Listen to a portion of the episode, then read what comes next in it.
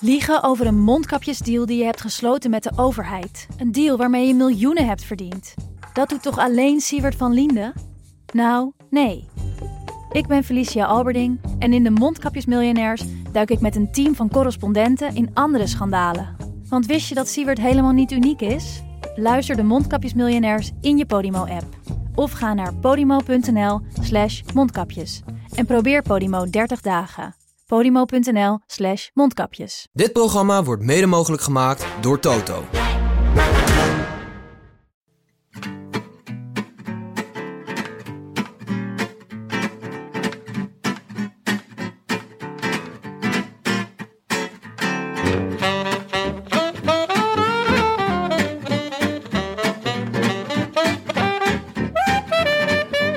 Het is zondag 13 september en live vanuit Clubhouse op het Marine Terrein in Amsterdam is dit de Rode Lantaarn. De wielerpodcast van Het is Koers. Oh, heerlijk jongens. Oh, genieten. Warm bad.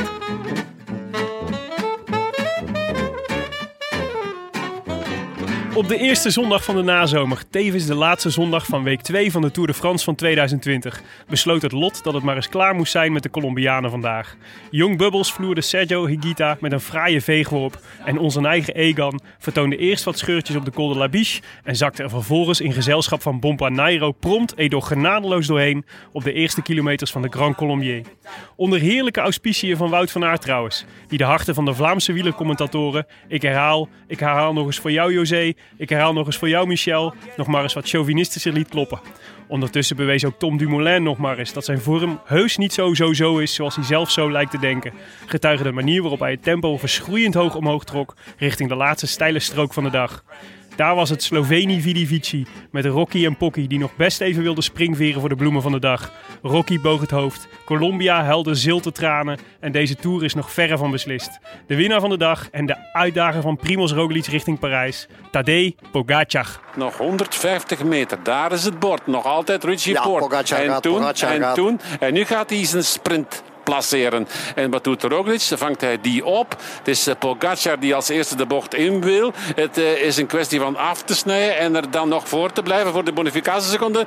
Pogacar gaat de etappe winnen. Jawel, dat is duidelijk. Pogacar wint zijn tweede rit in deze Tour. I wish I could be in the south of France. In the south of France. Sitting right next to you. In één keer, Willem. Dank je. Klasbak ben je ook. De druk erop en je knalt hem gewoon in één keer eruit. Foutloos. Ik had wel de Sloveni Vidi Vici van je gejat. Op een onbewaakt ogenblik hoorde ik je die murmelen tijdens de uitzending. Oh, maar dat is niet erg, want die heb ik ook gejat. Oh, nou, die zat, van Stef Clement. Ja, nee, die werd een paar dagen geleden gewoon echt bij de NOS gespit. Door die gast die altijd de samenvatting doet. Joris van den Berg. Ja, Mr. Samenvatting. Nou, props dus voor hem. Ja, klasse. Jongens, we zijn op het marineterrein in Amsterdam. Ja, ik voel me weer helemaal thuis. Hoezo? Nou, van mijn tijd bij de mariniers. Oké. Hoe vond je het vandaag? Ja, heerlijk. Nou, ik vind vooral even, er zitten mensen nu naar ons te luisteren, terwijl wij podcasts het opnemen zijn. Het geeft wel weer nieuwe druk, hè? Nieuwe druk, ja. Normaal gesproken zijn het gewoon alleen maar 30.000 mensen die achter de microfoon zitten. Maar nu zien we hun gezichten. Dus nu kunnen we ze meteen zien reageren als we iets stoms zeggen. Zoals net. Misschien krijgen we wel live rectificaties. Ja. Oh ja, dat mag gewoon. Maar we hebben ze eerder vandaag op worstenbroodjes getrakteerd. Dus ik vermoed dat ze mild gestemd zijn. Heb je zelf een worstbroodje gegeten? Nee, ik weiger worstenbroodjes te eten uit Dongen. Jezus. Ja. Jij bent eigenlijk misschien nog wel chauvinist tussen dan Michel en José. Nee, dat sluit ik niet uit, die kans. Die echt al op het randje zijn. Maar ik moet zeggen, de friet was uitstekend hier. Dus je kunt gerust nog een keer naar Clubhouse op het marineterrein om frietjes te eten. Zelfs al zijn wij er niet. Met stoofvlees. We waren niet de enige, trouwens. En de mensen hier ook niet. Want de avondetappe was er. Ja, dat was leuk, hè? Ja. De avondetappe maakt dus een klein segmentje over ons. Dus zeg maar zo'n segmentje in zo'n instart. Mm-hmm. Maandagavond, zijn wij te zien. Ja. Maar het is natuurlijk, zij denken, bij de avondetappe denken ze, oh leuk, besteden ook eens aandacht aan die podcast. Ik denk dat wij misschien ook een keer zo'n segmentje over de avondetappe moeten maken. Leuk. Laten we vragen of we langs mogen komen om een korte reportage te maken over deze avondetappe. Ja. Ja. En dan vragen hoe Dione daar zo is beland. Ja. Goh, wat leuk, wat doen jullie? Oh, dat is op tv. Hoe werkt het dan? En of ze ook wel eens reacties krijgen. Dus laten we dat komende week ook een keer doen. Ja. Ja, hey, we waren natuurlijk druk met de Tour vandaag. Maar ondertussen werd er ook in Italië gefietst. En hoe? Zo, de knetter. Ja.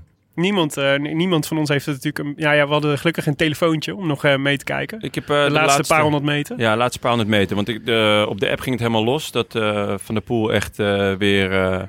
Amstel Gold Race-tesk aan het rondrijden was. Mm-hmm. Hij schijnt in de aanval te zijn geweest voor de zoveelste dag op rij. Hij doet het echt als voorbereiding op de voorjaarsklassiekers. Even lekker die benen prikkelen. Inderdaad. En er was een of andere knakker vooruit. En die remonteerde die in de laatste paar honderd meter echt supermooi. Dus solo naar de winst uiteindelijk. Misschien moeten wij even bijzeggen dat dit gaat om de Tirreno Adriatico. Was dat nog niet gezegd? Nee. Oh. We zeiden in Italië. Had alles kunnen zijn. Want er was in, de fietsvakantie van de Poel bedoel je? Ja. Ja. Want er was tegelijk ook, werd ook in België gekoerst. Was ook Alpecin Phoenix renner die won. Ja, die zitten er lekker in. Vermeersch. Gianni. Ja. Gisteren al, hoe heet die? Timmerlier. En nu Vermeersch en Van der Poel. Marianne Vos en de Giro Rosa. Dus dat al met al een prima dag. Heerlijk. Ja. Genoten. Jongens, rectificaties. Ja, het was weer zover. Ja, Tim was er niet. Normaal gesproken betekent dat dat er minder te rectificeren valt. Maar in dit geval was het toch wel het een en ander mis. Wat opvalt is dat mensen zijn altijd erg fanatiek als het gaat over topografie. Sowieso. Want ik had abusieflijk benoemd dat Heerde in de provincie Gelderland lag. Dat was per ongeluk dat je dat zei. Jij dacht dat het was om reacties uit te lokken van het publiek. Ik ben het gaan opzoeken. Heerde ligt dus echt 5 kilometer van de grens met Overijssel. Dus ik vond dat ik echt toch behoorlijk in de buurt zat. Maar zowel Ruben Schoenmakers als Michiel Bolle als Chris Heidekamp wezen mij op deze schromelijke omissie. En Chris schreef, laat ik het hamburgermodel toepassen om jullie te wijzen op een rectificatie. Oh ja, dat gaat er... Fijn, het hamburgermodel. Ja, dat konden we omvragen. Hè? Ja. Het hamburgermodel. Dat was te verwachten. Ja, wat een heerlijke podcast, bla bla bla. Helaas is het met de topografische kennis niet zo best gesteld. Nou ja... Of de IJssel moet bedacht hebben onder Heerde zijn water te verplaatsen in plaats van boven Heerde. Heerde bevindt zich namelijk sinds de vrede van Münster in 1648 in de provincie Gelderland. Daarvoor misschien in Overijssel? Dat weet ik niet. Ik weet niet, maar als de vrede van Münster erbij wordt gehaald, dan zit ik er altijd al wel lekker in. En niet in de provincie Overijssel, zoals Willem ons wilde doen geloven in de podcast van donderdag 10 september. Volgens het hamburgermodel dien ik af te sluiten met een positieve noot. Keep up the good work. Ik dacht heel even dat je na het hamburgermodel en dat compliment en dan die bla bla bla, dat de kritiek zou zijn. Dat je die gewoon helemaal over ging slaan. Nee, helaas. Ik kon dus weer eens de podcast luisteren, gewoon als luisteraar. Oh ja, hoe was dat? Ontzettend wel genoten. Wel een leuke podcast eigenlijk. Maar ik voel vooral... Je miste wel iemand, zeker? Ik miste net even dat einvoelen en verstehen. Ja. Maar wat ik het leukste vond, toch wel het natje wat jullie dronken dit keer. Dat was een beetje een... Ja, maar dat was leuker dan het klonk, hoor. Ja, was het vreselijk? Ja, het was echt heel smerig. Ik kreeg ook heel veel reacties op. Dat mensen die zeiden al, toen we hoorden dat jullie dat gingen drinken. Toen konden we wachten op een reactie. Maar het was ook, je weet dat Jon als eerste gaat reageren. Want je houdt gewoon helemaal niet van exotische biertjes. Nou ja. Kijk, nu hebben we gewoon weer een pilsje vandaag. Komen we zo op. Ja, het was niet de enige rectificatie. Ik had namelijk, had gezegd dat Macron in de auto had gezeten bij de baas van de Tour de France. Prudhomme. Ja. Jouw grote vriend, Jonne. Dat bleek niet het geval. Het was de premier, Castex. Ik had nog nooit van de beste man gehoord. Ik ook niet. Maar heeft hij nu corona? Nee, ik heb het even opgezocht. Hij is dus onmiddellijk ook in quarantaine gemoeten. En heeft 2 tests ondergaan. En zijn tweede test was ook negatief. En nu mag hij dus weer uit quarantaine. Dus hij is nu weer gewoon... maar hij was wel nog in opspraak, want hij wou gewoon doorwerken, toch? Ja, precies. Iets van, maar dat mocht dus niet. De coronaregels geldt niet voor mij. Nee, maar 2 positieve testen. Ja, positieve negatieve testen. En het is, hij mag weer aan het werk. Okay. Het is trouwens ook een grappig weetje. Het is ook de man die de Olympische Spelen naar Parijs heeft gehaald. Zo. Wanneer? Ja, 2024 zijn de Olympische Spelen in Parijs. Als we dan van corona af zijn, dat is. Maar dat was zijn missie, was dat. Oké. Ja. Laten we hopen dat hij gevrijwaard blijft. Is Prudhomme, is daar eigenlijk nieuws over? Die was toch positief getest? Ja, hij heeft nog steeds gewoon corona, denk ik. Ik ben ook niet meer on speaking terms met hem. Wat dat betreft moet je ook niet bij mij zijn. En goed. En we hadden het natuurlijk al eerder over de worstenbroodjes. Die hier uit Dongen komen. Sprak hij respectvol. Ja, maar we kregen een bericht van Ruud Tax. Die schreef: beste heren, met veel plezier luister ik naar de podcast. Goed bezig. Een kink in de kabel is het maïsche opportunisme van presentator Willem. Als geboren en getogen Terheidenaar kan ik, ondanks dat mijn moeder afkomstig is uit Maden, zijn liefde voor Maden geheel niet begrijpen. Er is namelijk geen noemenswaardige historie, buiten wat NSB-gedoe in de oorlog. Het dorp ligt op schrale zandgrond en voor een beetje mooie asfaltwegen moet je ver buiten dat rovershol zijn. Terheijden heeft, naast wat NSB-gedoe in de oorlog, wel fraaie landerijen, historie tot voor de 80-jarige oorlog en prachtige asfaltpaden. Bovenstaand is uiteraard maar een mening. Maar in de aflevering over etappe 9 raadt Willem echt over de scheef. Het is namelijk een feit dat het beste Brabantse worstenbrood uit Terheijden komt, bij bakkerij Jurgen en Carolien van Dongen. Dit recept vindt zijn oorsprong in Wagenberg, waar de familie van Dongen reeds decennia lang warm bakt. De bakkerij in Terheijden is de afgelopen jaren tot 3 keer gekroond als beste worstenbroodbakker van Brabant. Feiten dus. Het beste worstenbrood van Brabant vind je dus bij bakkerij Van Dongen in Terheijden. Een parel in het Weidse land. Ik heb gezegd. Ga zo door met de podcast. Super. Zo. Wat een hoop NSB'ers daar, joh. Ja. Eigenlijk alleen maar NSB'ers, joh. Nou ja, dit is wat hij over die noemenswaardige historie van Maden zegt. Dat klopt wel. Maar dat is niet per se een leuk dorp omdat het zo mooi is. Het is best wel lelijk eigenlijk. Maar er wonen wel leuke mensen. Maar ja, dat worstenbrood, daar moet ik wel toegeven. NSB'ers. Ja, ook niet NSB'ers. Het is niet heel mooi, maar er wonen wel NSB'ers. Ja, het is echt lelijk. Maar wel de leukste NSB'ers die je kunt voorstellen. En misschien in die categorie zijn het hele leuke mensen. Maar kijk, het is natuurlijk een beetje geneuzel op de vierkante meter. Want Maden en Drimmelen en Terheijden en Wagenberg horen allemaal bij de gemeente Drimmelen. Allemaal tot dezelfde gemeente. Hoor ze allemaal op 5 vierkante kilometer oppervlakte. En ik heb het even nagezocht, speciaal voor Ruud ook. Van de laatste 10 jaar dat de verkiezing tot beste worstenbroodje van Brabant werd gekozen, is 1, 2, 3, 4, 5, 6, 7 keer de prijs naar een bakkerij in de gemeente Drimmelen gegaan. Wel 0 keer in Maden. Dat maar het beste worstenbroodje is toch dan de bakkerij die als laatste die prijs heeft gewonnen? Ja, dat is wel zo. Maar je kunt wel, laten we zo in ieder geval vaststellen dat je moet het echt bond maken. Wil je in de gemeente Drimmelen een bakkerij binnenlopen en niet een heel goed worstenbroodje treffen? Dat kunnen we wel stellen. Ja. Ze eindigen eigenlijk allemaal voortdurend in de top 10. En Terheijden is ook gewoon in de gemeente Drimmelen. Ja, daar heb je nog nooit over gehad. Daar heb je ook nog nooit op afgegeven. Het is voor mij een beetje een dorp om doorheen te fietsen richting Breda. Hebben die een eigen brandweerkorps? Dat is denk ik belangrijk. Dat is een goede vraag. Ik denk het haast wel. Ik ga dit uitzoeken voor de volgende aflevering. Ja. Maar wat ik dus net wou zeggen is, jij geeft altijd af op al die andere gemeentes, totdat het dus om de worstenbroodjesverkiezingen gaat. Mm-hmm. Dan is het ineens allemaal één grote familie. Ik daag jou uit om een quote van mij te vinden waar ik Drimmelen of... Ik geef vaak af op Den Hout, dat klopt. Want dat is en die hoort daar dan weer niet bij? Nee, dat is niet de gemeente Drimmelen. En dat is ook een rivaliserend brandweerkorps. Dat zijn die gasten die altijd de snelweg opkomen draaien om de brandweerkorps in Maden te snel af te zijn. Als er een keer wel een brand is. Okay. Maar, dus daar geef ik wel eens op af, maar niet mijn zustergemeente. Zeker niet. Goed, ik grijp even in. Ik vind het hoog tijd voor een natje. Ik ook. Lekker. Ja, we hebben er al wat meer op vandaag. Zo, misschien hoor je dat. Best wel wat al, ja. Maar het is de Homebrew Boys bier kregen we. Dat is dus van de mensen van La Bolleur. Dat zit hier ook op het Marine Terrein. Die maken allerlei mooie dingen, maar ook bier dus. En... Jonne, jij bent vaak het meest kritisch op het bier. Maar ik hoorde jou niet zo gillen als de vorige keer. Ja, ik heb al 12 op, dus als ik nu ga klagen, dan dat zou volkomen onafvolgbaar zijn. Ik vind hem eerlijk gezegd echt heel lekker. Ja, ik vind hem ook heerlijk. Zeker. Ja. Goed pilsje. Het is fijn glas ook. Wat ik wel jammer vind, is dat het nog door niemand gerate is op Rate Beer. Gewoon helemaal niemand?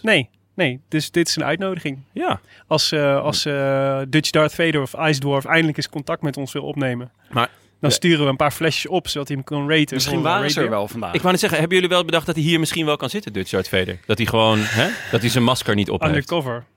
Kijk even rond, tot er nu iemand ongemakkelijk zit te schuiven op zijn stoel. Spider-Man is er wel. Ja, Spider-Man, dat is wel lekker. Dus Darth Vader heeft een masker opgezet om te voorkomen dat iemand hem herkent als Darth Vader. Het zou echt slim zijn. En Ice Dwarf had plateauzolen aan.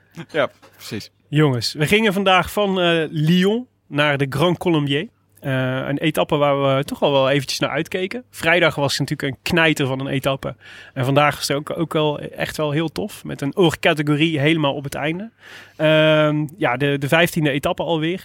Niet in de Alpen zoals in veel berichten stond. Maar natuurlijk in de Jura. Je moet hem niet verwarren met de Colombier, de Grand Colombier. Want die is wel in de Alpen. Maar het is hemelsbreed volgens mij 10 kilometer of zo van elkaar.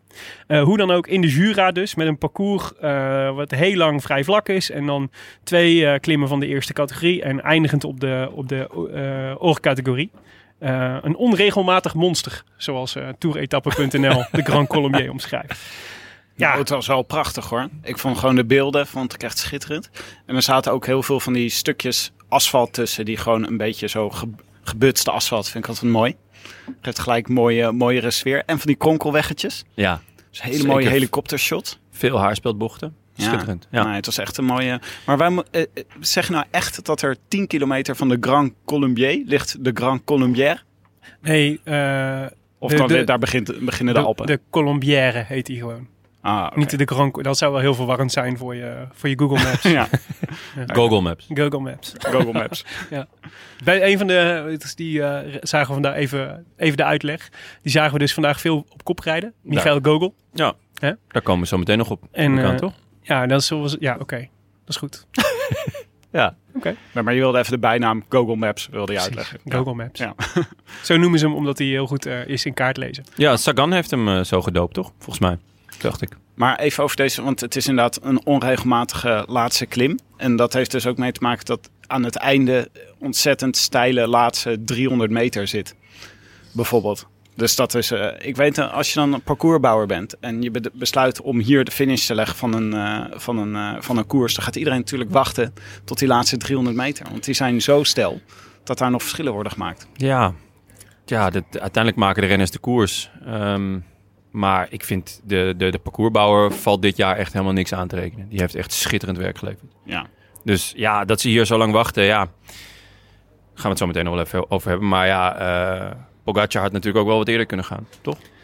Ja. Even de wapenfeiten van de etappe. Want we kwamen er eigenlijk een beetje in met toen er al een kopgroep was. Althans, ik kwam toen aan. Want het was daarvoor echt flink oorlog voor de groene trui. Ja. Dat was echt... de eerste uur was 55 kilometer of zoiets. Rond de 50. En dat was puur voor het knokken voor groen. Dus Sagan en Bennett. Ja, het mooie van zo'n hele snelle start vind ik altijd dat het ook... het haalt al wat edge af van heel veel renners. Dus het maakt de koers over het algemeen al wel wat zwaarder. En ik vermoed dat als je een slechte dag hebt, zeg maar... dan is dat niet hoe je dag wil beginnen. Dus waarschijnlijk zat Egan daar al een beetje te piepen. Maar het was vandaag... Wat is gebeurd met de groene trui vandaag? Want Sagan's truc is natuurlijk om... Bennett er vroeg af te rijden als er bergen zijn. Ja, dat is hem niet gelukt volgens mij. Volgens mij uiteindelijk pakte Trentin nog wat punten voor de groene trui. En zat Bennett gewoon continu bij Sagan echt op zijn staart. Die schaduwde hem nog gewoon. Ja. Want ja, uiteindelijk is dit natuurlijk ook gewoon te zwaar voor Sagan. En Trentin staat derde, toch? Ja. Ja, het is de tussenstand Bennett 2,69, Sagan 2,24 en Trentin 189 punten. Ondertussen komt eventjes de tv voorbij waar we net op hebben gekeken. Yes, kom maar door. Dus de kopgroep hadden we het over. Trentin en Geschke van CCC. Jesus Herrada van Cofidis. Bonifacio van Total Direct Energie. Kevin Le Danois van Arkea Samsic. Google Maps van NTT. Marco Marcato van Emirates. Pierre Roland van B&B Hotels, Vital Concepts, KTM, zoals het officieel heet. Ja, dat is wel leuk, want helemaal in het begin ging natuurlijk was het echt strijd voor de groene trui. Maar als je deze kopgroep ziet, dan was het eigenlijk gelijk ook bal voor de bolletjes trui. Ja, waar lag iets van 40 punten of zo te verdienen vandaag. Ja, Geschke, Herrada, Roland... Dat lijken me 3 mannen die het volgens mij hadden opgeschreven voor vandaag om de bollen te gaan veroveren. Ja, en uiteindelijk volgens mij Herrada won het belangrijkste sprintje, geloof ik. Ja, nou ja, de belangrijkste was natuurlijk eigenlijk bovenop de Colombier, want daar lagen de meeste punten. Ja. Die waren niet voor deze mannen. Nee. Maar even een blik op de bollentrui, daar ligt alles nog steeds heel erg dicht bij elkaar. Ja. Dus die ligt nog steeds voor het oprapen. Ja, voor het oprapen, het is een tombola nog. Het is echt spannend. Dat is ook wel eens anders geweest. Nou ja, het lijkt er eigenlijk gewoon op dat dus Cosnefroid staat nog bovenaan daar, 36 punten. Maar Roglic en Pogacar staan allebei op 34 en 33. Dus een beetje wat wij in de voorbeschouwingsaflevering al hadden aangekondigd. Dat dreigt zich toch wel af te gaan tekenen. Namelijk dat de klassementsmannen ook de bolletrui gaan bepalen. Ja, zeker. Pogacar en Roglic zijn ook echt wel gretig. Ja. Ik vond het best wel vet. Was een bergetap ergens vorige week dat Roglic gewoon aan het begin van de etappe had gezegd: ja, ga maar rijden jongens, want ik wil vandaag de etappe winnen. Dat is natuurlijk wel een verschil bijvoorbeeld met Froome de afgelopen jaren. Die was daar een stuk minder gulzig in. En Roglic heeft dat wel. Dat vind ik wel heel vet om te zien. Ja, wat ik jammer vond was... Maar misschien moeten we dat eens aan Michiel Elijzen vragen. Of dat het niet een doel van Hirschi zou kunnen zijn. Heb ik al gevraagd. En? Bijzaak. Maar bijzaak. Het zou leuk zijn. Het was meer. Ze gingen veel meer voor een etappe. Nou, die heeft hij nu. Ja. En hij zit op nog wel een etappe te azen. Maar de bolletjes zou een leuke bijzaak zijn, om het zo te zeggen. Ja, hij staat er 5 punten vandaan. Dus, ja. Maar ik zou zeggen, als het zo'n echte leuke bijzaak is, dan had je vandaag eigenlijk meegemoeten. Ja, maar ik denk dat er net iets te veel aan was. Zij zit ook wel met de ploeg best wel te azen op nog een etappe. Ja. Hij had natuurlijk een kater van gisteren. Ja, zeker, ja. Hij was in ieder geval nog laat wakker. En... volgens mij de hele tijd zitten appen. Volgens mij hebben zij dinsdag ook wel weer met rood omcirkeld. Ik hoorde dus over Hirschi, Cancellara dus en beste vriend van Hirschi en manager en neef en halfbroer en van alles. En motorleverancier. Maar het is zelfs zo dat Mark Hirschi in het privévliegtuig van Cancellara rondvliegt. Heeft Cancellara een privévliegtuig? Ja, dat blijkt dus. Ik wist helemaal niet dat dit een luxe was die wielrenners zich konden permitteren. Maar die hebben blijkbaar... Sommige renners hebben dus een privévliegtuig. En waarom heeft Cancellara een privévliegtuig nodig? Los van dat het leuk is om een privévliegtuig te bezitten. Dat zie ik ook wel. Maar... Nou, hij houdt gewoon van alles met motoren. Ja. Hij heeft gewoon die motor uit zijn fiets gepakt. En die heeft hij nu in dat privévliegtuig gezet. Heel snel vliegtuig geworden. Maar het is dus heel vaak zo dat als Sunweb-renners ergens naartoe moeten afreizen... dan gaan ze meestal dus gewoon met zo'n budget airlines. En dan moeten ze 4 keer overstappen. Weet je wel? Eerst naar Düsseldorf en dan naar Madrid en dan naar Bordeaux. Maar dan gaat hij dus gewoon in één keer met privévliegtuig. Wat vet. Ja, dus... Ja. Misschien dat hij daarom zo uitgerust is. Wat een leuk weetje. Ja, vind ik ook een leuk weetje. Ja, nou, ik vertel hem gelijk maar even door. Ja, geel-zwart was wel weer vrij dominant vandaag, hè? Ja. Heel de tijd op kop van het peloton. Nou, dit was eigenlijk wel een historische etappe vandaag, heb ik het gevoel. Ja, vind je? De machtsoverdracht? De machtsoverdracht. Werd hier de dolk in het lijf van keizer Ineos gestoken? Ja, om nog maar even de hegemoniale stabiliteitstheorie van stal te trekken. De oorlog is afgelopen. Nou, maar dit was toch echt de definitieve machtsovername, toch? Want ik bedoel, tot nu toe hadden we kunnen zeggen... Oh, Jumbo gaat zo onverstandig met zijn krachten om. En dit gaat er alleen maar toe. Dit speelt Ineos alleen maar aan de kaart. Maar Ineos vandaag hebben we gewoon de kopman van Ineos hebben we zien lossen. Ja, Bernal loste met nog 12 kilometer te gaan op de Grand Colombier. Nou, 12 kilometer is echt een end, bergop. Ja. Dus je voelde eigenlijk ook al... Je zag ook eigenlijk als een lichaamstaal van dit wordt niks meer. En als je dan weet dat het nog 12 kilometer is... dan weet je dit wordt echt... deze jongen gaat minuten aan zijn broek krijgen. Ja. En, gaat hij hem uitrijden, denken jullie? Ja, misschien meestal... Ik vind dat zo gek daaraan dat... Je kan gewoon zeggen, hij is niet goed genoeg en hij lost. Maar meestal is dat toch niet de analyse achteraf. Meestal is het achteraf, hij is ziek of hij had last van zijn rug. Dus dan is de kans wel dat hij op de rustdag afstapt natuurlijk. Ja. Maar wat heeft hij nu nog te zoeken dan? Gaat hij dan voor etappe-overwinningen? Dat is ook een beetje sneu. Ja, maar het is toch ook Ineos eer te na om Bernal, tenzij hij iets mankeert, om gewoon te laten... Als hij iets mankeert, dan zal hij wel afstappen. Maar anders dan blijft hij toch gewoon doorrijden. Waarom niet? Kunnen we gewoon voor een etappe gaan. De Alpen komen er nog aan. Dat is eigenlijk volgens mij het meeste zijn terrein. Dat van woensdag is wel echt zijn... en hij is nu geen bedreiging meer in het algemeen klassement. Dus je kunt hem laten rijden als je wil. Wij zeiden vanochtend nog tegen elkaar... de Alpen komen nog. Roglic moet wel uitkijken, want daar is Bernal goed. Ja. Maar ja, als je toch bedenkt... Hij is dus pas 18 maanden is die in dienst van Ineos. Ja. En toch heb je het gevoel dat er een tijdperk is afgelopen. Ja, ik vond vorig jaar eigenlijk al wel... Twijfelde ik echt heel sterk of hij... die Tour had gewonnen. Want hij reed...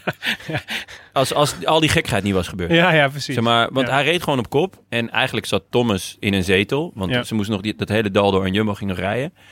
En... ja, iedereen had zoiets van, nou ja, hij ging sowieso wel winnen. En ik had heel erg zoiets van, volgens mij krijgt hij hier toch ook wel de overwinning gewoon echt in de schoot geworpen. Ja, dat was ook wel echt zo. Want er kwamen nog 3 rammetzware dagen aan. En ja, hij was nou nog niet dat die berg op iedereen had gelost. Hij had alleen deze aanval geplaatst, toevallig. En dat is ook wel, hij heeft nog nooit een etappe gewonnen in de Tour. Dus wat dat betreft, als hij niet iets mankeert, dan denk ik dat hij nog wel... hem gaat uitrijden en proberen een etappe te winnen. Bijvoorbeeld die van woensdag. Het vond het natuurlijk ook echt wel, als je zeker met de kennis van nu, wel echt een zware last die jongen hebt laten meezeulen. Dus dat je de grootste ploeg ter wereld, die dan 2 oud-tourwinnaars thuis laat om een ploeg helemaal om jou heen te kunnen bouwen. Als 22-jarige, of is hij 22, 23? Ja. Ik had echt gisteren, zag je dat beeld op een gegeven moment dat hij na de finish, zo helemaal over zijn stuur gebogen lag, uitgeput. En iemand had die gescreengrabbed en op Twitter gezet met de tekst "Heavy weighs the crown". En dat gevoel is het wel echt. En vandaag ook. Ik heb toch ook... Het is zo'n sympathieke jongen. Dus ik heb ook wel echt met hem te doen. Ja. En tegelijk, klopt. Het voelt een beetje als het einde van de Ineos reign. Dus in dat opzicht heeft het ook wel een soort referenties aan Indurain die er doorheen zakte, weet je wel, destijds. Maar het is met die hele ploeg, hè? Want Carapaz is ook niet goed. Die heeft ook nog de Giro gewonnen vorig jaar. Ja. En, daarvan kun je nog zeggen, die is er op het laatst bijgetrokken of zo. Dat was al een zwakte bot, maar... Maar blijkbaar is de strategie, weet je wel, Geesink die gewoon al op de tweede berg keihard op kop rijdt. Nou, heeft dus blijkbaar wel geholpen om de Ineos-ploeg al aan de voet van de Grand Colombier gewoon te lossen. Blijkbaar waren ze wel zo kapot. Ja. Maar het was best wel raar, want er zaten sommige renners die nog bij zaten. Elisonde zat er nog bij. Ja, het was absurd. Reichenbach. En het feit dat Van Aert lost en dan bij hem in zijn wiel gaat zitten, dat zegt ook wel heel veel. Ja, dat was vernederend. Ja, dat was echt. Dus gewoon om te fokken. Er was nog net niet dat hij hem even een jelletje kwam geven. We hadden hier dus buiten hadden we de Belg op staan en binnen hadden we de NOS op staan. Iedereen zat buiten naar de Belg te kijken. Maar die... Zo enthousiast als die worden over Wout van Aert. Echt ongelooflijk. Die zijn ook van mening dat Wout van Aert eigenhandig heeft afgerekend met het Ineos-tijdperk. Nou ja, het is ook wel uitzonderlijk wat hij doet. Ja, maar hij staat gewoon 19e, hè? Ja, maar we zitten hier dus gewoon... Dit is eigenlijk gewoon waar we al 5 jaar op wachten. En in één keer is het zo weg. Het is gewoon in één keer klaar. En toch vind ik het anders, hè? Dat Jumbo nu zo dominant rijdt dan dat Ineos zo dominant... rijdt. Dat zijn 2 andere dingen. Omdat Ineos ook altijd met afstand de rijkste ploeg is geweest. Ja. Die dan elke keer, weet je wel, kopmannen ergens vandaan kopen om daar knecht te zijn. Nou, Dumoulin is misschien een beetje... ja, maar Kwiatkowski inderdaad bijvoorbeeld. Maar je hebt een aantal voorbeelden van. Carapaz ook voorbeeld. Mm-hmm. Maar daarom is Jumbo's nog steeds de 6e of 7e ploeg. Qua budget vind ik toch wel heel knap wat ze hier doen, hoor. Ja, zeker. Maar ik denk dat ze wel inmiddels in het buitenland ook wel nogal gehaat zijn. Ja, laten we wel weten. Neem aan dat ze in Engeland gewoon allemaal woest zitten te kijken en zeggen: nee, maar ik denk, dat is helemaal niet zo. Zo is er niks aan. Nee. Maar ik denk ook in andere landen. Kijk, het is niet wat er nu is gebeurd. Het is een andere ploeg, maar er gebeurt hetzelfde. Ze hebben gewoon de tactiek gekopieerd. Het is eigenlijk een beetje de wurgslang. Je knijpt het steeds meer dicht, zodat die andere renners niet meer kunnen ademen. En ja, uiteindelijk rij je dus met 3 man naar boven. Het is niet heel spectaculair anders wielrennen dan wat Ineos deed. Nee. En dat vind ik ook jammer, want wij hadden ook... we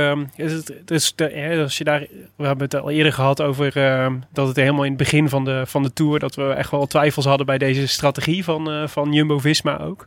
Ik vind ook dat je nog wel... we moeten het nog maar zien in de derde week. Maar ze doen ook heel veel werk voor Pogacar op deze manier. Terwijl hij echt een hele zwakke ploeg heeft eigenlijk. En op het moment dat Bernal en Quintana er vandaag afgingen.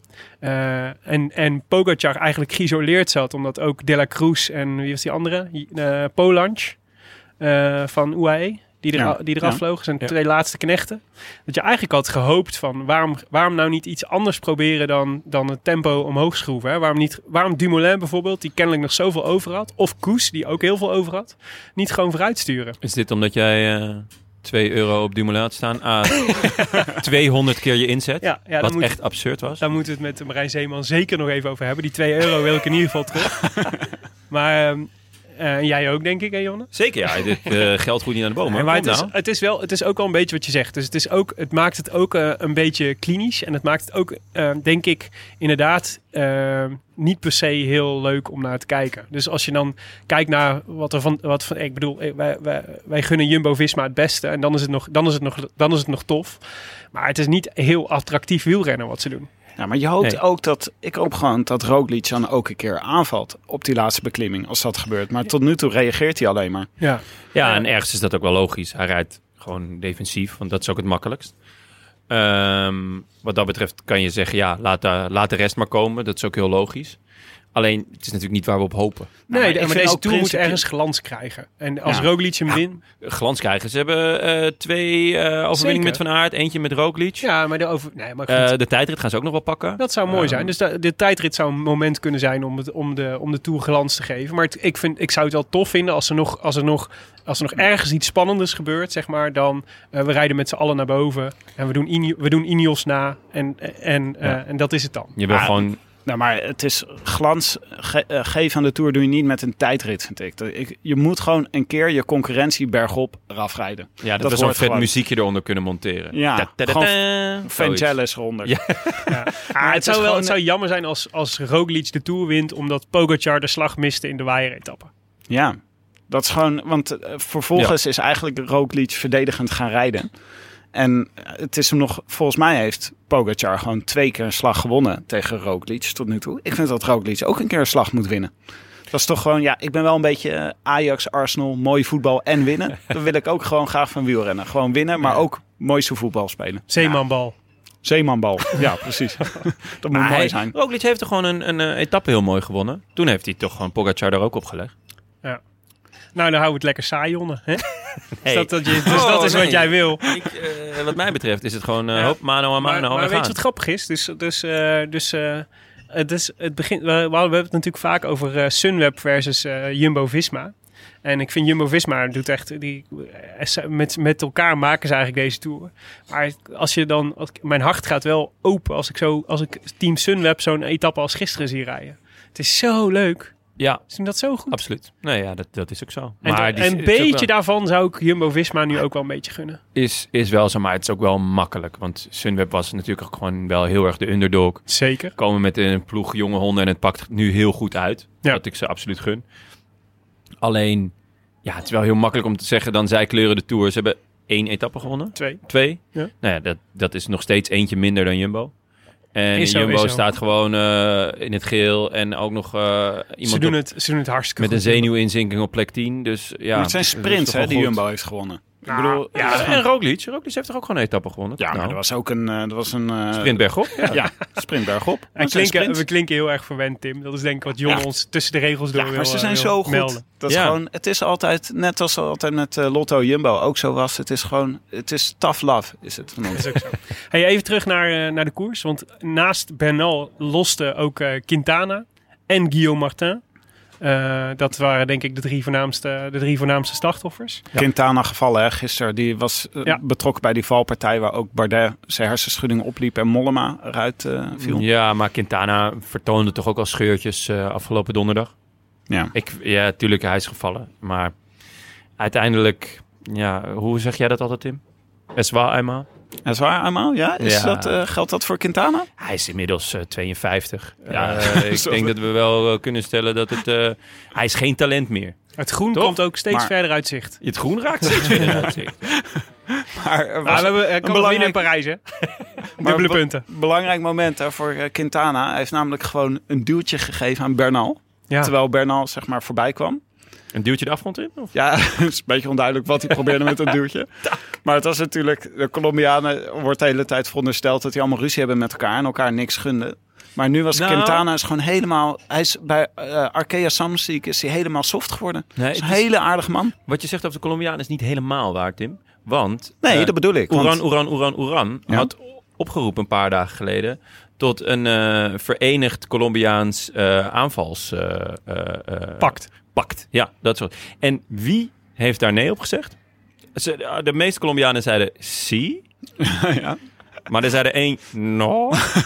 En wie was dat? Egan Bernal. Oh ja? Ja. Want waarom? Hij had er geen trek in. Ja, hij dacht... ik heb Ineos. Ik heb mijn Grenadiers, dacht hij. Ja. Waarom zou je daar nee tegen zeggen? Je moet toch altijd ja zeggen, zelfs als het nee is? Ja. Dat is toch hartstikke dom om van tevoren dan te zeggen... Nee, hier doe ik niet aan mee. Ja. Nou, je ziet wat er van komt. Ja, ja inderdaad. Ja. Nou, maar het waren wel belangrijke verliezers, hoor. Want Guillaume Martin, daar duurt misschien de Tour gewoon wat te lang voor. Die heeft toch misschien net zo gepiekt, weet je wel. Net nog een weekje in de Dauphiné. Eerste week van de Tour. Ja. Daarna werd het een beetje zwaar. Maar dat zou ook kunnen voor Roglic, hè? Want die was zo goed in de eerste paar weken direct na de quarantaine. Ja. Maar bij Roglic heb ik nou niet het idee dat hij al heel veel energie heeft verspild ten opzichte van zijn concurrenten. Dus het is ook een beetje, het is niet dat hij met zijn kracht heeft gesmeten, zeg maar. Dat geeft me hoop. Nee, ja. En bovendien vandaag is hij toch op Pogacar na toch ook gewoon soeverein in die sprint. Ja. Maar dit is wel dat op Pogacar na is natuurlijk wel een belangrijk puntje wat je daar maakt. True. Maar vervolgens zagen we een hele lange kopbeurt van Van Aert die eigenlijk de eerste schifting deed. En Dumoulin eigenlijk deel 2 voor zijn rekening nam. Zo, Van Aert kon ook lang mee zeg. Ongelooflijk. Ja. Dat is toch helemaal niet voor gebouwd om dit werk te doen op een klim? Nou, ik wil nog één keer zeggen, hij staat 19e. Wel op een uur en een kwartier, maar dat is echt absurd. Ja. 19e. Met zijn tijdrit kan nog podium worden. Ja. Volgens Michel en José wel, ja. Ja. Maar die Dumoulin was ook, dat was ook weer goed, hè. Wat wel opvallend is, het lijkt nu wel een beetje de laatste dagen telkens zo dat Kuss de laatste man is voor Roglic en niet Dumoulin. Ja, ik zat daarover na te denken. En dat is misschien omdat Kuss toch de explosiever is van de twee. Dus stel Pogacar gaat... dan is Koes makkelijker om te reageren. Mm-hmm. Misschien dat het idee is. Want ze willen, volgens mij, Dumoulin nog steeds kort houden. Lukt ook. Hij staat 10e nu. Ja, vandaag ook weer keurig de schade beperkt gehouden. Ja, dus misschien dat Koes gewoon echt beter is in het pareren van die springveren. Ja. Dumoulin trok hem in ieder geval door tot dat laatste steile strookje van een 600 meter, volgens mij zo'n beetje. Ja. Voelde echt een beetje alsof je de sprint aan het aantrekken was. Ja. Het was wel vet om te zien, toch? Ja, zeker. Ja. Ik wil wel een kleine eervolle vermelding voor Adam Yates. Ja, de enige die durfde aan te vallen. Hij probeerde of het kon aanvallen. Er zat ook nog best wat op. Ja. Je zag, hij was gewoon wel even weg. En Dumoulin deed dit heel vakkundig, reed hij er gewoon naartoe. En vervolgens keek hij ook, toen ze hem inhaalden, een beetje... naar links van was dat het nou? Ja. Leek het, maar toch. Bedankt Simon. Maar dat is waarom ze het niet doen, hè? Het heeft helemaal geen zin om aan te vallen als Dumoulin nog op kop gaat rijden. Ja. Ja. Het wordt gewoon op de wattagemeter weer ingehaald. En dat is natuurlijk het pijnlijke. En de numerieke overmacht van Jumbo-Visma is wel echt enorm. Dus dat je op het moment dat je Bernal en Quintana ziet lossen... gewoon nog 4 of 5 zelfs Jumbo-Visma's in de voorste groep ziet zitten. Ja, dat is wel echt ongekend. Ja. Ja. Zo'n luxe is dat. Dus dat je gewoon Dumoulin kunt gebruiken om naar Adam Yates toe te rijden. Maar ja, het is ook jammer. Het is jammer dat Ineos niet zo goed is. Ja. Als in, je hoopt toch op een soort showdown, hoop je. Maar ik vind ook bijvoorbeeld jammer dat ik Dylan van Baarle niet meer op kop zie rijden. Want die was vorig jaar tijdens de Tour, dacht ik even... die gaat ook een meesterknecht worden in het Hoogberg. Ja, maar dat is hij ook wel. Ik denk dat Van Baarle een heel goede Tour rijdt. Alleen ik denk dat Van Baarle als een van de weinig bij Ineos wel op niveau is. Ja. Alleen het was natuurlijk schitterend geweest. Stel, Ineos was zo goed geweest als vorig jaar of het jaar daarvoor... Ja, dan hadden we nu naar twee giganten teams gekeken... die het echt met elkaar aan de stok krijgen. Ja. En dan is het op een gegeven moment wel een showdown tussen de twee sterkste mannen. Ja, stel je voor dat de goede Thomas en de goede Froome hier hadden geweest. Ja, ik vind toch dat ze het een beetje ontlopen hebben. Want in de Tirreno Adriatico is Thomas dus ook best goed. Ja. Had gewoon moeten doen. Hij heeft gewoon een beetje zijn snor gedrukt. Ik vraag me af met de kennis van nu hoe ze daar tegen aankijken. Froome, dat weten we natuurlijk niet, want die is daar niet... maar Thomas is gewoon goed eigenlijk in het Tirreno. En ik vraag me af hoe ze nu kijken naar die beslissing om hem thuis te laten. Ja, Ik kan me voorstellen dat ze zich nog wel even achter de oren krabben. Maar hij heeft het zelf aangegeven. Mm. Want ja, hij zei, ja, ik wou alleen naar de Tour als kopman of mede-kopman. En in een andere rol niet. Want ja, dan ga ik liever voor de Giro die ik gewoon kan winnen. En ja, we moeten ook niet onderschatten. De Tirreno is toch gewoon ook weer een week later. Ja. En hij was gewoon echt niet in orde in de Dauphiné. Ja, ondertussen, weet je wie er eerste staat in het ploegklassement? Mobistar. Ja, echt? Ja, dat gewoon meen je weer. Niet. Dan kan je gewoon de klok op gelijk zetten, hè? Is dat echt zo? Ja. Oh, dat vind ik echt genieten. Ja, maar dus... maar de gekkies zijn het ook, hè? Valverde zat er dus ook gewoon bij. Maar wie is er dan hun derde man? Mas, Valverde en... Soler natuurlijk. Soler. Ja. Ja. Maar Valverde zat er ook bij het kopgroepje aan het einde. Ik hoopte even vandaag op een Valverdetje. Ik ook. Het was voor pre-corona was dit ook wel het moment geweest, denk ik. Ja. Dan weet je wel, die laatste kilometer nog even lekker stijl. Nog eventjes maar even aanzetten. Maar eenmaal? Nou, ja, voor... 20 maal, toch? Valverde is wel, wat dat betreft... ben ik benieuwd naar de Vuelta. Valverde is wel echt iemand, altijd al geweest, die echt veel koers nodig had. Hij koerste ook debiel veel. Dus hij heeft natuurlijk niet mogen trainen tijdens corona. Op een gegeven moment mochten ze zelfs niet naar buiten daar. Dus wat dat betreft... lijkt ook beter te worden. Hè? Hij lijkt echt beter te worden, ja. 10e vandaag. Zijn beste uitslag tot nu toe dit jaar in de Tour.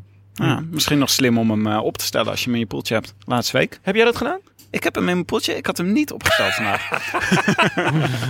Weet je wie ik wel had? Sergio Higuita. Ja, die had ik ook, ja. Oh, man. Die is ook... hebben jullie dat gezien? Bob Jongels, die deed toch wel een... was een mooie moordpoging. Rare beweging van hem. Lefevre heeft al aangifte gedaan, hoorde ik. Die zegt, dit kan echt niet. Ja, want... dit, als dit nog... hoe kan Higuita zo tegen het wiel van Bob Jongels aanrijden? Ja, dit heeft toch helemaal niks meer met wielrennen te maken? Hij zei het echt. Heel erg de prijs dat hij zo consequent is, Lefevre. Ja, zeker. Zo kennen we hem. Hey, maar we gingen dus sprinten met Dumoulin die de sprint aantrok. Richie Porte die eventjes zijn neus aan het venster stak. Okay. Is goed, hè? Piek 2020. Richie Porte die gewoon nog meegaat in een etappe na etappe 9. Ja, echt. Er is niks meer heilig. Maar hij is ook echt goed. Hij is echt goed, ja. En ook wel, zouden we hem inmiddels kunnen benoemen tot dark horse voor het podium? Ik denk het wel. De concurrenten zijn natuurlijk... Miguel Lopez. Uran. Ja, Lopez niet. Nou, hij is lekker aan het plak, hoor, Lopez. Ja, natuurlijk. Leipheimer. 6e wordt hij. Maar Poort heeft natuurlijk wel echt een veel betere tijdrit dan Landa. Mm-hmm. Ik vind Landa tot nu toe bergop net iets indrukwekkender. En Uran kan... beetje van beide wel. Ja. Uran heeft ook wel een goede tijdrit. Ja, dus... ik zou Uran op taaiheid vooralsnog op de derde plek zetten. Ja. Maar Porte, ik weet het niet. Leuk. Ik hoop Porte. Ja, dat lijkt me echt leuk. En ik denk ook dat Porte misschien nog wel een beetje kan gaan aanvallen in de laatste week. Ja. Dus dat zou wel, als ik gewoon kijk een beetje van wie kunnen we nog een aanval verwachten. Ik denk niet van... Ja, Landa misschien wel. Landa zie ik ook nog wel aanvallen. Hij heeft echt helemaal niks geprobeerd nog. Het is wel de tijger op de takken. Ja, daarom. Ja. Hij doet niks. Hij is de tijger op de tak. Ja, maar ja, die tijgers vallen af en toe aan dat je denkt... die zag ik niet aankomen. Oh ja, goeie. Dat is waar. Dat is natuurlijk de meet voor. Roglic pareerde Porte. Roglic leek eventjes een goede aanzet te hebben... maar Pocky ging meteen mee. Gingen met z'n tweeën richting de finish. En Pogacar won. Ja, ik twijfelde nog heel even of het een cadeautje was. Maar... Nee. Toen keek ik hem terug, toen dacht ik, dit was niet... Alleen al vanwege de seconde niet, maar volgens mij kon hij gewoon niet beter. Kreeg je een seconde, ja? Nou, we lagen gewoon bonificaties. Oh, dus vier seconden bonificatie. Nee, okay. Ja. Pakt. Maar Roglic zei ook achteraf, ik had hem hier willen winnen. Ja? Ja, okay. Ik had hem echt niet willen weggeven. Dat snap ik ook wel. Als je ploeg zo heeft gewerkt. Heel graag. Dan is het lekker om daar even de punt achter te zetten, toch? Heel beleefd ook, hè, die Roglic. Maar vonden jullie het niet toch nog een klein dreuntje voor Jumbo-Visma helemaal op het eind. Om dan na zo'n etappe toch nog door je voornaamste rivaal verslagen te worden. Ja, ik heb het gevoel dat Pogacar net iets beter is dan Roglic bergop op het moment. Want volgens mij is dit moment waarop je hem wil winnen. Aan de andere kant heeft Pogacar het ook niet geprobeerd, hè, vandaag. Dus nee, dat is ook wel een moment om aan te vallen. Een dreuntje. Jumbo-Visma gaat toch gewoon in Polonaise de bus in. Ja, maar ik vind wel... Ja, maar we gaan zo nog even praten over de derde week. Ik denk dat Roglic de Slibovic optrekt hoor, vanavond. Dit is echt vol gas erop. Slibovic? Dat is toch het lokale drankje in de Balkan? Ja, ja, dat is een beetje de plaatselijke wodka.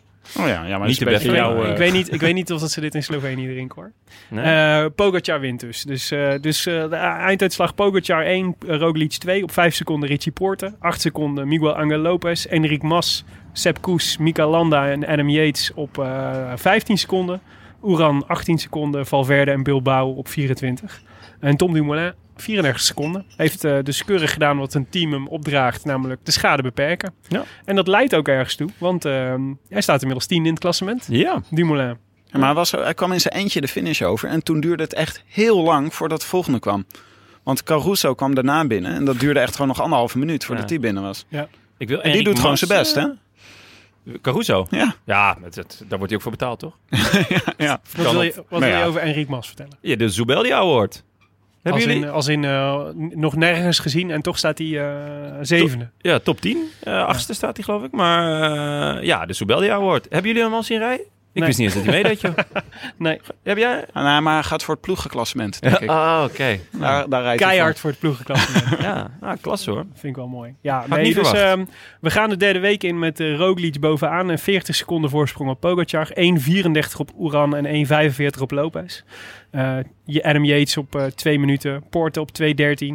En zo door tot Tom Dumoulin op 5,12. 4 seconden afstand van Nairo Quintana nog maar. Dus de 9e plaats lonkt voor Tom.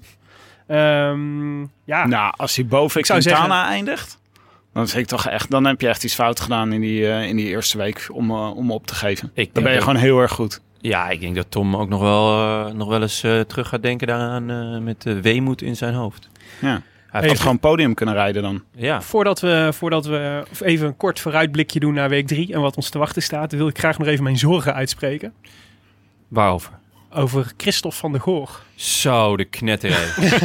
Heb je hem... jij bent Sporza-kijker, Tim is een NOS-kijker. Maar Christophe van der Goor is dus... hij heeft een beetje een onduidelijke rol bij Sporza. Hij zit ergens in een containertje. Hij is in ieder geval niet voor de lach. Nee. Hij zit ergens in een containertje langs het parcours. Om onduidelijke reden alleen. Hij wordt om onduidelijke reden af en toe ingeschakeld om commentaar te geven op wat hij op televisie heeft gezien. Maar hij wordt met de dag depressiever. Het is echt absurd. Geef die man een prozakje. Het is echt verschrikkelijk. Gisteren dacht ik echt dat hij hier een einde aan zou maken. Ja. In de live show. Maar echt, je zit echt te denken van, is er iemand bij hem? Is er nazorg? Ja. Ze moeten dat stichting correlatienummer in beeld brengen als Christophe in beeld. Christophe, je hebt de loterij gewonnen. Hoe voel je? Ja, kut. Ja. Slecht geslapen en ik heb zo'n velletje in mijn mond en daar heb ik ook niet lekker kunnen eten. En hiernaast was een feestje aan de gang en ze vroeg nog of ik kwam, maar ik had een beetje last van mijn oor, dus toen heb ik dat maar liever niet gedaan. Ja, nu zit ik ook niet aan de finish, dus alles is kut. Maar ik dacht dus eerst dat het aan mij lag, maar jij herkende het al meteen. Aan jou? Huh? Zou kunnen, dat aan jou lag. Nee, ik bedoel dat ik... dat ik het gewoon verkeerd interpreteerde. Dat gewoon zijn basisdemeanor is, zeg maar. Maar gisteren was dus José... Ja. Maakte zich oprecht zo'n zorgen tijdens de uitzending. Ja. En die ging hem proberen op te vrolijken. Ja, maar Christophe, het is allemaal zo erg. Come on, Christophe, een beetje moraal, hè? Ja, precies. Arme Christophe. Ja. Dus ik maak me zorgen. Misschien is hij wel helemaal geen bij Sporza ingrijpen. Misschien houdt hij wel helemaal niet van wielrennen. Misschien is hij wel de Formule 1-man. En baalt hij als een stekker dat hij hier in een container moet zitten om wielrennen te verslaan. Het zou een beetje hetzelfde zijn als wij Olaf Mol meesturen richting de Tour. Tijdens Formule 1-wedstrijd langs de Tour gaan zitten. Ja. Of jou in een keetje naast het Formule 1-circuit in Zandvoort zetten. Dat zou ik ook zo zijn, denk ik. Denk het ook. Kalender, ja. Goed, jongens. De derde week komt eraan. Morgen is dus nog een rustdag. Hoe ziet de derde week eruit? We hebben... mosselen. Ja, we gaan eerst natuurlijk de traditionele mosselparty bij TVM is morgen. Altijd de tweede rustdag, toch? Altijd op de tweede rustdag. De tweede rustdag. Echt, toch, blijft toch altijd jammer. Eeuwig zonde dat TVM niet meer in het peloton zit. Alleen al om deze reden. De mosselparty. Maar is de licentie van TVM nog in het peloton? Is dat CCC of zo? Ik heb geen idee. Het is vast CCC. Ja. Die moeten de mosselparty geven. Ja verplicht. Posse mossels. Maar dat mag niet, hè? Corona. Anders hadden ze het waarschijnlijk wel gedaan. Ja. Hey, maar we gaan dus de Alpen in na de rustdag. Het wordt nog wel... De tweede week was een beetje... viel wel mee, hè? Qua zwaarte, eigenlijk. En de derde week wordt wel pittig. Want dinsdag, woensdag, donderdag zijn Alpenritten. Ja. Dan hebben we vrijdag 1 min of meer vlakke rit. En zaterdag is de grand finale op de Planche de Belleville. Zeker. Maar die 3 dagen in de Alpen, dat belooft nog wat. Ja, dat wordt wel bal. Maar om heel eerlijk te zijn, denk ik wel dat de koers al redelijk op slot zit. Ja, wat we net ook zeggen over die aanval van Yates. Mm-hmm. Ja, het heeft gewoon tegen dit Jumbo, net zoals vroeger tegen Sky, gewoon niet zo heel veel zin om aan te vallen. Want ja ze blijven tempo rijden. En uiteindelijk reizen Roglic gewoon in een zetel weer terug. Ja, en dan ook nog die tijdrit. Ja, en wat fijn is voor Jumbo-Visma is dat de koers natuurlijk super overzichtelijk is geworden. Want de enige man die je echt in de gaten moet houden is Pogacar. Ja. Dus als Pogacar niet heel, heel veel sterker is dan Roglic. Ja. Van de andere kant, die tijdrit, daar is Roglic natuurlijk de favoriet. Ja. Maar we denken even terug aan het Sloveens kampioenschap tijdrijden van begin dit jaar. Ja, daar denken we even aan terug. Denk ik echt vaak nog aan terug, hoor. Dat was een, laten we zeggen, in ieder geval een verrassende tijdrit. Want daarin versloeg Pogacar Roglic. Zeker, ja. Was ook een klimtijdrit, trouwens. En volgens mij was het ook, en volgens mij is het daar een beetje misgegaan voor Primoz. Hij heeft toen niet van fiets gewisseld. Vanaf het moment dat het ging klimmen. Dus hij ging klimmen met zijn tijdritfiets. Ah, ja. En Pogga heeft dat volgens mij wel gedaan toen. En daar pakte hij flink wat tijdwinst mee. Maar het is mogelijk, het kan. Pogacar heeft niet een slechte tijdrit of zo. Ja, maar het is geen Landa of Quintana. Maar ik vind het wel, het is 40 seconden. Het is nog speelbaar. Ja, jawel. Nee, het is niet dat deze Tour op slot zit. Ik wil niet gelijk Christophe van der Goor uithangen en zeggen dat de Tour kut is en dat we maar niet meer hoeven kijken. En dat we het liefst gewoon thuis in de Was het maar vast Giro. Maar er zijn een paar plusjes en minnetjes, denk ik, voor de strijd tussen Pocky en Rocky. Eén plusje voor Pogacar is dus die tijdrit. Een ander is dat Roglic natuurlijk in de Giro vorig jaar ook heel dominant was, totdat hij ineens in de derde week niet meer dominant was en gewoon moest lossen. Mm-hmm. Hij is nu ook ijzersterk uit de break gekomen. En het zou kunnen, als hij te vroeg gepiekt heeft, dan gaan we dat nu dus pas zien in de derde week. Dus daar ben ik heel benieuwd naar. Maar het valt wel een minnetje voor Pocky is natuurlijk gewoon dat in zijn ploeg Aru en Formelo zijn uitgevallen. En vooral Aru is natuurlijk echt een aderlater. Ja, is echt een aderlater. Een aderlas, zou ik bijna zeggen. Een aderlas. Ja. Maar dat is dus een beetje de vraag. Ja. En ik heb ook een beetje plusje 3 voor Pocky. Beetje einvoelen und verstehen. Ik heb gewoon het gevoel dat Roglic het verschil niet kan maken bergop tegen Pogacar. Want hij heeft dus ook in de waaieretappe heeft Pogacar 1 minuut 21 verloren. Ja, zoiets. Ja, en hij staat nu 40 seconden achter op Roglic. Dus eigenlijk had hij voorgestaan als hij een beetje op had gelet tijdens die waaierrit. Ja, maar hij heeft ook wel die seconde de dag daarna wel weer een beetje cadeau gekregen. Nee, toch? Dat geloof ik niet. Want Roglic ging hem de eerste keer dat Pogacar ging Roglic hem gewoon terughalen. De tweede keer dat Pogacar ging, toen liet Roglic hem rijden. En toen zei hij achteraf, het maakt me niet zoveel uit. Ja, dan ga je hem niet de eerste keer terughalen. Ja. Ja, wat ook nog meespeelt, denk ik, is de derde week is natuurlijk ook een week waarin veel posities worden geconsolideerd. Dus dan krijg je van die situaties als dat een ploeg tevreden is dat ze iemand op de 4e of de 5e of de 6e plaats hebben.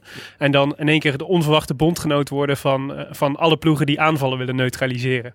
Dus dat is natuurlijk ook nog een soort dynamiek die kan gaan ontstaan. En Pogacar is natuurlijk, de vraag is of dat Pogacar echt voor de winst wil gaan of tevreden is voor de tweede plek. Want als hij echt voor de crown wil gaan, dat vereist ook, denk ik, in deze situatie dat je echt durft aan te vallen en ook bereid bent om alles te verliezen. En de vraag is natuurlijk of je dat als 22-jarige die tweede staat in zijn eerste Tour de France ervoor over hebt, zeg maar, om te doen. Of zijn ploeg dat er ook voor over heeft. Of dat ze eigenlijk denken, tweede is in ieder geval is mooier dan twaalfde. Ja, het was een beetje verwarrend, want ik miste het interviewtje achteraf. Ik was wel benieuwd wat Pogacar daaraan zei. Dus ik ging het even opzoeken. En toen stond er dus op Wielerflits Pogacar geciteerd dat Roglic helaas onverslaanbaar is. Mm-hmm. En op In de Leiderstrui stond hij geciteerd als de eindoverwinning in de Tour is nu mijn doel. Oh. Dat is gek. Dus normaal, in de leidersschrijf schrijft normaal gesproken alles over van andere sites. Van wielerflits bijvoorbeeld. Ja, het was allebei gebaseerd op dat post-race interviewtje. Dus hoe die er nou precies in staat... Ja. Ben ik ook benieuwd naar. Oké. Laten we even naar de voorspelbokaal kijken, jongens. Ja, laten we dat doen. Dat vind jij vast leuk. Nou, Jonne, jij had Tom Dumoulin als, voor €2. Nee. We mogen jou toch maar weer feliciteren. Dankjewel. Met Pogacar. Ja. 1 op 3 stond hij. Dus het was geen hele wilde gok die je deed. Maar een hele degelijke. Educated guess. Ja. En daarmee neem je een 2-1 voorsprong. Gewoon weer gewonnen. 2-1-0 is het. Maar, dus top. Jij zat er vast ook heel dichtbij, Willem. Egan Bernal had ik als weer een huishoog favoriet voor deze etappe. Ja, nee, slechts dat is 7 minuten 21, hè? Ja. Hij was echt favoriet, hoor, voor deze etappe. Volgens de boekies. 1 op 15. Hij stond er gisteren natuurlijk... Na gisteren voelde hij natuurlijk al een klein beetje aankomen... dat het gek moest lopen, wilde vandaag de dag van Egan worden. Ja. Maar goed, jouw Nairo Quintana... Hè? Ja. Ik vond het verrassend om hem voor zo'n etappe te selecteren. Ik bedoel, voor een massasprint had ik hem ook gekozen. Ja. Ja, maar het was ook... hij stond ook net iets te kort om weg te mogen rijden. Ja, behalve van achter. Ja, zo blijkt. Ja, dat was geen enkel probleem. Nee, dat kon wel. Maar Jonne was natuurlijk niet de enige die het goed had. We hadden meerdere mensen die het goed hadden van onze luisteraars. Jantje123, Anne Bijtske, Bouke de Haan, Louis, Becht VDS, Jurre Haak, Mark de Lepper... Wederom Mark de Lepper. Die heeft volgens mij al meer gewonnen. Ja, die gaat ook gewoon weer winnen, hoor, vandaag. Lisanne Mulderij, Katelijn, Jacques Campi, Ardoisier Derange, Tristan, Tim, Dendimi en Geert. Tim? Ja, een andere Tim. Denk ik. Oh. Niet jij. Tim de Klerk. Of wachtwending. Ja, gok ik. Maar we hadden hier in de zaal ook iemand die het goed had. Pogacar goed had. En die mag nu even de groetjes komen doen. Oh, live groetjes. Live groetjes. Zeker. Nou, loop naar de microfoon van Tim. Stel jezelf even voor en doe de groetjes. Mijn naam is Jarno Oterman en erg leuk om vandaag hierbij te zijn. De nummer 1 podcast natuurlijk, wat ik heb beluisterd. Kan ik niet anders zeggen, nu heel dreigend voor me zitten. Ik heb nog wel een live rectificatie, dat is dat ik vandaag geen worstenbroodje heb gekregen. Ai. Dat meen je niet. Ja, dat kunnen we denk ik nog wel rechtzetten. Ja, ik wou net zeggen. Nou, het is jullie vergeven. Ik wil graag de gewies doen, natuurlijk aan mijn schoonmoeder uit het mooie Limburgse Weert. Well played, sir. Weet je zeker dat het in Limburg ligt? Ja, zeker weten. Op het randje. Mijn vrouw Anne en mijn wielervriend Rick Visser, waarbij ik in een verhitte strijd ben op een subpool in Scorito. Oh. Het is stuiven te wisselen, 1 en 2. We zitten met z'n 2 in de pool, dus het blijft spannend. Ja. Daar wil ik ook de groetjes doen aan Bas Slachter, de toekomstige wielerfan. Hij vriend, hij is nu nog Formule 1 vriend. Moet er nog overhalen. Misschien ik denk dat ik dit eruit knip. Ja, doe het maar. Misschien moet hij ook naar de Rode Lantaarn gaan luisteren. Heel goed. Hey, super bedankt. Top man, dankjewel. Hoi. Uitstekende groetjes. Dit was jij toch gewoon, Willem? Ja, dit was ik, ja. Goed zo, echt knap hoe jij dat dan gelijk zo, hoe je zo'n andere identiteit aan kan nemen. Je hoorde me ook even twijfelen bij Weert, want ik dacht, daar komen de rectificaties alweer. Ja. Nee. Zo licht die nasale stem. Ja, echt knap gedaan. We gaan... mooi. We gaan naar een nieuwe voorspelbokaal, jongens. We gaan die van aankomende woensdag we doen. Ja. Van Grenoble naar de Col de la Loze. En de Col de la Loze is een nieuwe klim. Die hebben we nog nooit gezien in de Tour. Is speciaal voor de gelegenheid. Hebben volgens mij de laatste 900 meter geasfalteerd. Jammer. En dat is zo'n 900 meter asfalt à 20% op sommige plekken. Dus dit wordt zo'n Vuelteaanse klim, volgens mij, die we tegemoet gaan. Daarvoor zit een oorcategorie de Madeleine. Eindelijk een bekende berg. Nou, de Colombier is ook... Heb ik beklommen, hoor, Madeleine. Oh, ja? Schitterende berg, ja. Okay. Echt super mooie berg. Super ben je boven gekomen? Zeker, ja. Met Tegenburg. Ja. Nee, maar die Col de la Loze, dus 1 oud-categorie en dan... Oud-categorie. En dan... God, dit doe ik echt vaak fout. Ja, maar oud is van cuisine. Oud cuisine. En cultuur. Ja. Ja, oorcategorie Madeleine, oorcategorie Col de la Loze. Het is twee grote klimmen. 168 kilometer in totaal. Dus jongens, zeg het maar. Tim, wie gaat deze winnen? Ik denk Pino. Hoezo lach je? Ja, ik moest gewoon heel hard lachen. Ja. Als jij iets grappigs zegt, dan moet ik heel hard lachen. Ja, zo werkt het. Hij rijdt nog steeds mee. En ik zat te denken, waarom rijdt hij eigenlijk nog steeds mee? Nou, dan zal hij zich wel sparen om nog voor een... Nee? Ik zag hem ook weer heel vroeg lossen vandaag. Ja, omdat hij zich aan het sparen is. Super slim. Ja, nou ja, ik hem was, zou ik lekker terug naar mijn geitjes gaan. Ezeltjes, hè? Ezeltjes. Jonne, jij wacht, hij heeft ook geitjes. Hij heeft ook geitjes. Dat dacht ik ook, ja. Dyer Quintana. Dyer. Is dat? Ja. Eindelijk is hij verlost van het juk van de grote broer. En ik heb Nairo voorspeld. Nairo Quintana. Makkelijk. Tim heeft vandaag ook voorspeld niet dat het gewoon weer fout. Hij staat nog steeds op 0 trouwens. Even steten. Dat Quintana er doorheen ging zakken, dat wist iedereen. Dat doet hij namelijk elk jaar. En dan haalt hij elk jaar 1 etappe binnen. En dan is zogenaamd de Tour weer gered. En dat gaat hij woensdag doen, jongens. Jij weer. Huh? Ja. Makker? Marc Soler. Ja.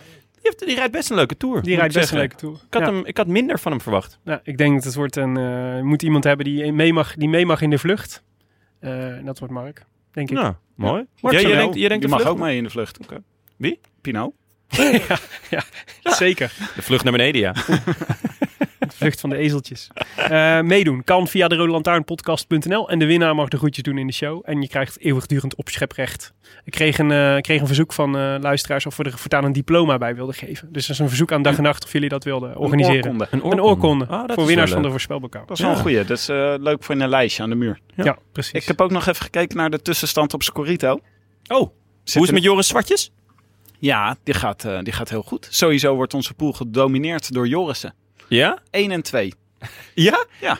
Joris is de beste, was die andere toch? Ja. Ja, maar die staat dan tweede. Ja, dus die is dus niet de beste. Ja, dat vind ik wel leuk. Niet de beste Joris. Ja, dat vind ik leuk. Dat is nog een betere Joris. Ja. Joris Zwartjes gaat nog steeds aan kop.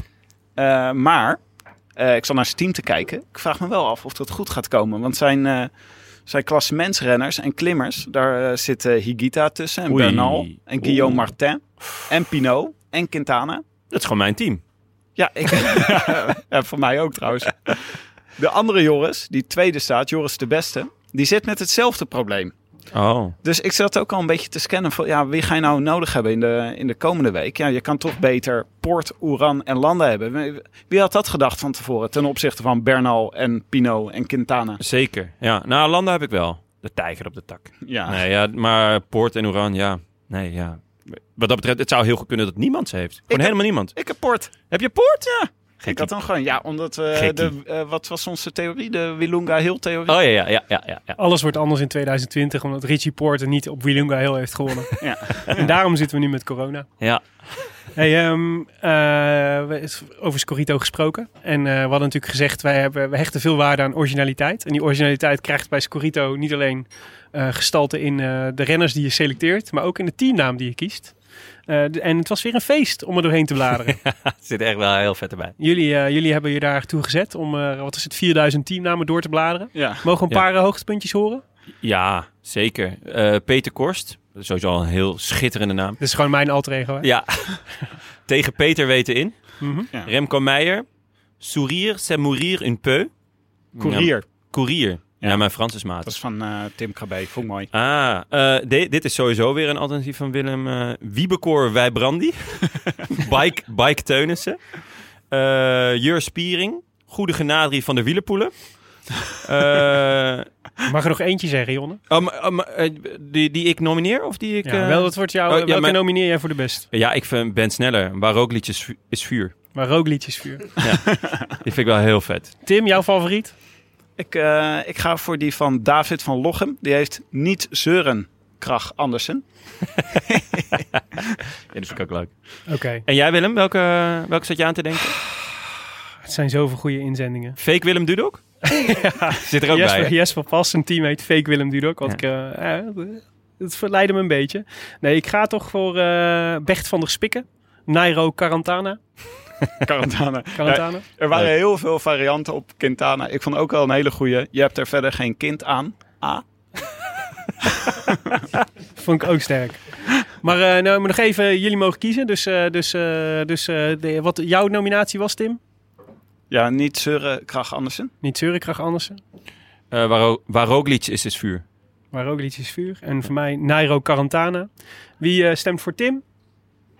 Wie stemt voor die van Jonne? Wie stemt voor die van Willem? Oh, wacht. Dan wint die van Jonne. Jonne? Ja, zeker. Ja, ik win gewoon. Ja. Dus even voor de duidelijkheid, dat was Ben Sneller. Waar ook liedjes vuur. Ja, schitterend. Ja. Gefeliciteerd Ben. En niet zomaar gefeliciteerd, maar je krijgt ook iets moois. Zeker, de groene trui van Skoda. Ze hebben er een drietal beschikbaar gesteld. En we vonden dit wel een mooie. Om hier eentje aan weg te geven. Dus geef even je maat door, Ben Sneller. En dan komt er een groene trui jouw kant op. Hartstikke mooi. Oh, dus echt een groene trui om aan te trekken ook gewoon? Ja. Ja. Wat doe jij dan? Om, ja, nee, maar ik heb dus, om de was mee te doen? Of? Ik heb geleerd van Niels van Canyon... is dat je een shirtje van een bekende renner... eigenlijk aan de muur hangt. Maar dit is niet van een bekende renner, hè? Maar hier zit wel een ander dilemma aan vast... namelijk dat je eigenlijk niet met een leiderschapstrui... uit een klassement mag rondrijden. Ja, dat vind ik zo'n onzin. Daar moeten we dus vanaf. Want iedereen, al die zogenaamde fietsjunkies... die rijden alleen maar in het zwart of in het groen. Mm-hmm. Wat is dan zogenaamd vet of zo. Maar daardoor, al die teams, die lopen daardoor allemaal inkomsten mis. Weet je hoeveel shirtinkomsten Ajax heeft? Ja, je moet gewoon heel veel Jumbo-shirtjes moeten gewoon... Maar er hoeft er niet per se een geel... Je mag wel met een Jumbo-shirtje rondrijden. Nee, dat is ook frowned upon, hoor. In de fietsculture. Ja, dat mag ook niet. Ja, dat is allemaal frowned upon. Dus er wordt zoveel gefronst daar, joh. Wanneer wordt er tegen gelachen? Heb je die foto van een dikke Roglic gezien... die op een mountainbike in een oud Française des Jeux shirtje omhoog rijdt? Inderdaad. Nou, dat is toch vet? Vond ik heel mooi. Ja. Ja. Misschien is het ook een goed moment om even een kleine shout-out te doen... naar het kleinste wielermuseum ter wereld. Want die heeft hier weer de boel gedecoreerd. Ja, inderdaad. En dan hangen weer allemaal legendarische wielershirts hier aan de muur. Ik vind met name dat Colombia-shirt wat er hangt. En trouwens het shirt van de Big Five vind ik ook heel vet. We zullen een linkje naar het, kleinste wielermuseum even opnemen in de show notes. Dan kan iedereen zelf gaan kijken. De Big Five? Dat is dat shirt met die olifant en die tijger en al die dieren erop. De Big Five. Oh, de Big Five van de dieren. Ja. Dat is echt een mooi shirt. In de Beekse Bergen kunt vinden. Ja, ik ken jouw smaak, Jonne. Ja. Overigens zit Johnny hier zelf met een wereldkampioenstrui aan.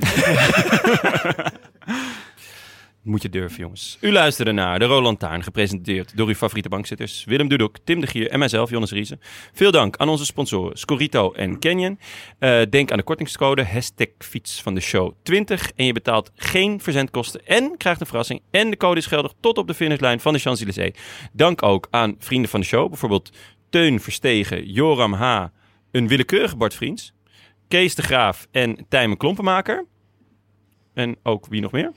Ook Ronald van Dubbel2.nl, J. Mutsaars, a.k.a. Bicycle Bandit, Jeroen Petit, Sander Komre en Marty Fokking.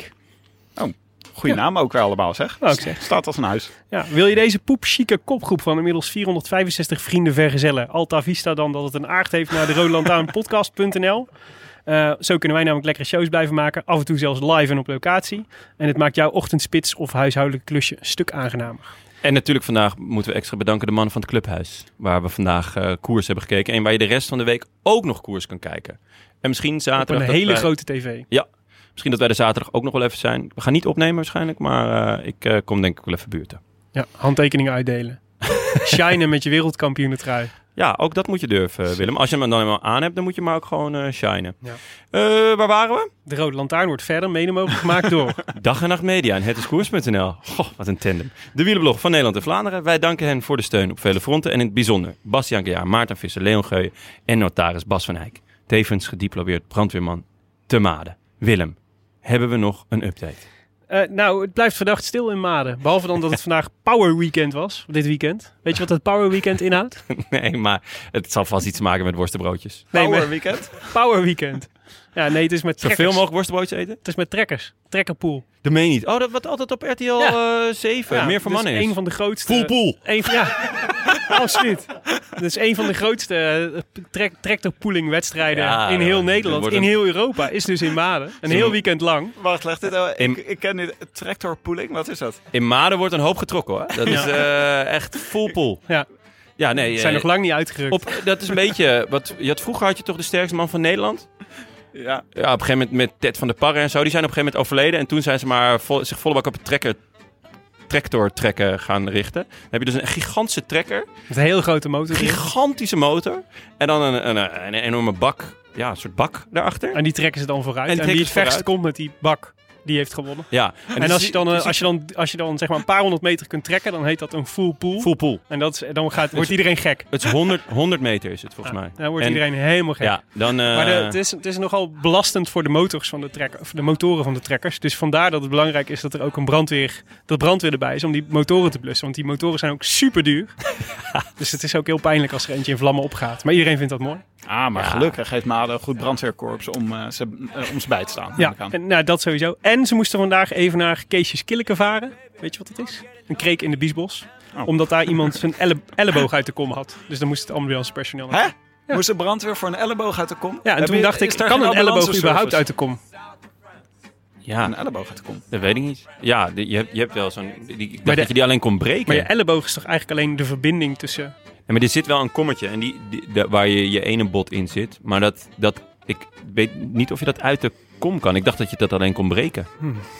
Nou, is vast een luisteraar die ons ons een medische update kan geven hiervan. Ik vrees dat onze luisteraars niet zo hoog opgeleid zijn, Willem.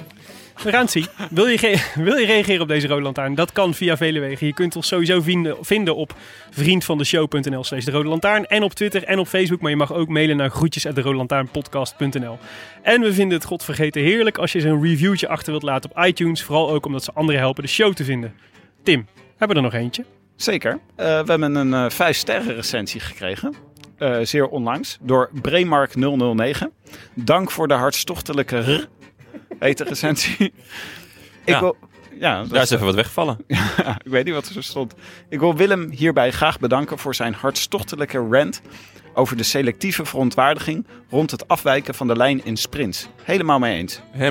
Dit was toch een recensie voor de Rode Lantaarn? Ja. Dit is gewoon een persoonlijke veer in jouw reet. Ja, ik dacht het is leuk om die ook eens te selecteren. Ja. Jullie krijgen al zo vaak complimenten. Er zijn verdomme baby's naar jullie vernoemd. Gun mij ook even een iTunes-recensie. Het is duidelijk dat ik volgende keer beter door het documentje moet lopen. Sowieso. Nee hoor, het is je gegund, Willem. Wij zijn er aankomende woensdag weer. Dan gewoon weer vanuit de studio. Geniet van de rustdag. Veel plezier met de komende etappes. Voor iedereen die het tot nu toe heeft volgehouden. Super bedankt. Een applaus voor jezelf. Applaus voor jezelf. Verschrikkelijk vind ik dat. Dit is bij Lingo altijd. Dan applaus voor jezelf. Ja, nee, dat is een woord goed en dan gaan ze applaudisseren voor zichzelf. Ja, nou, volgens mij hebben deze mensen genoten van een applaus voor jezelf. Hoe dan ook, a biento. A biento. A biento. I wish I could be in the south of France. In the south of France. Sit right next to you.